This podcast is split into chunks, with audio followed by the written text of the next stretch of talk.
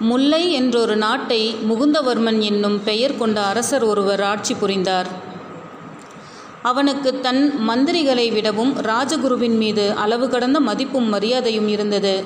ராஜகுரு பல துறைகளிலும் மிகுந்த ஞானம் பெற்று விளங்கினார். அதனால் அதிஞான மேதை என்ற பட்டத்தை அளித்து ராஜகுருவை கௌரவித்தார் மன்னர்.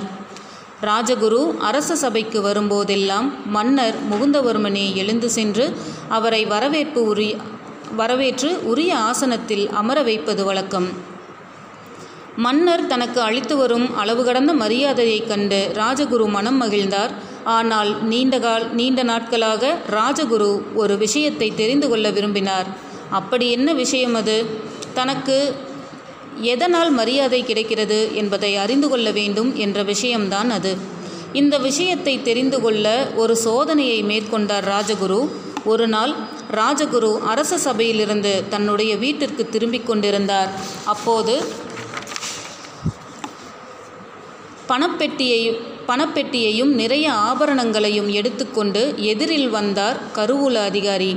ராஜகுரு கது கருவூல அதிகாரியை தடுத்து நிறுத்தி பணப்பெட்டியிலிருந்து இரண்டு முத்துக்களை எடுத்து தன்னுடைய சட்டைப்பையில் போட்டுக்கொண்டு சென்றுவிட்டார் அரசரின் நம் நன்மதிப்பை பெற்ற ராஜகுரு முத்துக்களை எடுத்து பையில் போட்டுக்கொண்டு செல்வதை பார்த்து என்ன செய்வதென்று தெரியாமல் சிலை போல நின்றார் கருவூல அதிகாரி.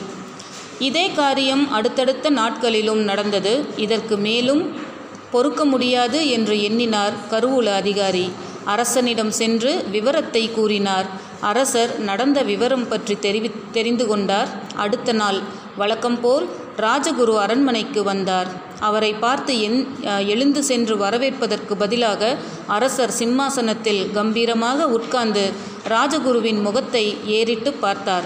அரசரின் பார்வை ஒன்றே எல்லா விவரங்களையும் உணர்த்திவிட்டது. அரசர் ராஜகுருவை பார்த்து நீங்கள் கருவூல அதிகாரியிடம் இருந்து முத்துக்களை எடுத்தீர்களா? என்று கேட்டார். ஆம் அரசே முத்துக்களை நான் எடுத்தேன் என்றார் ராஜகுரு. ஏன் எடுத்தீர்கள்? மீண்டும் கேட்டார் அரசர். அரசே நான் ஒரு சோதனை செய்ய பார்க்க விரும்பினேன் என்று பதிலளித்தார் ராஜகுரு. என்ன சோதனை? என்று கேட்டார் அரசர். அரசே ஞானம் பெரிதா நடத்தை பெரிதா என்ற சோதனை. அதாவது எனக்கு கிடைக்கும் புகழுக்கு புகழுக்கும் கௌரவத்திற்கும் காரணம் எனது ஞானமா அல்லது எனது நடத்தையா என்று அறிந்து கொள்ள விரும்பினேன். ஆனால் இன்று மிகப்பெரிய உண்மையை தெரிந்து கொண்டேன். என்னுடைய ஞானம் என்னிடமே உள்ளது. அதில் சிறிதும் வித்தியாசம் இல்லை. என்னுடைய நடத்தையில்தான் மாற்றம் வந்தது. ஆம் நான் தங்களின் அனுமதி இல்லாமல் முத்துக்களை எடுத்தேன். அதனால் தங்களுக்கு கோபம் வந்ததை உணர்ந்தேன். எப்பொழுதும் எழுந்து நின்று என்னை வரவேற்கும் நீங்கள் விசாரணை நடத்தும் நிலை உருவானது. ஆகவே ஒரு நல்ல மரியாதைக்கு காரணம் ஒரு நல்ல நடத்தை தான் ஒரு மனிதனுக்கு கிடைக்கும் மதிப்பும் மரியாதைக்கும் காரணம் என்பதை உணர்ந்து கொண்டேன் என்று கூறினார் ராஜகுரு. ராஜகுருவின் மதிப்பு அன்று முதல் முன்னை காட்டிலும் அதிக அளவு கூடியது. ஞானத்தை விட நடத்தையே பெரியது.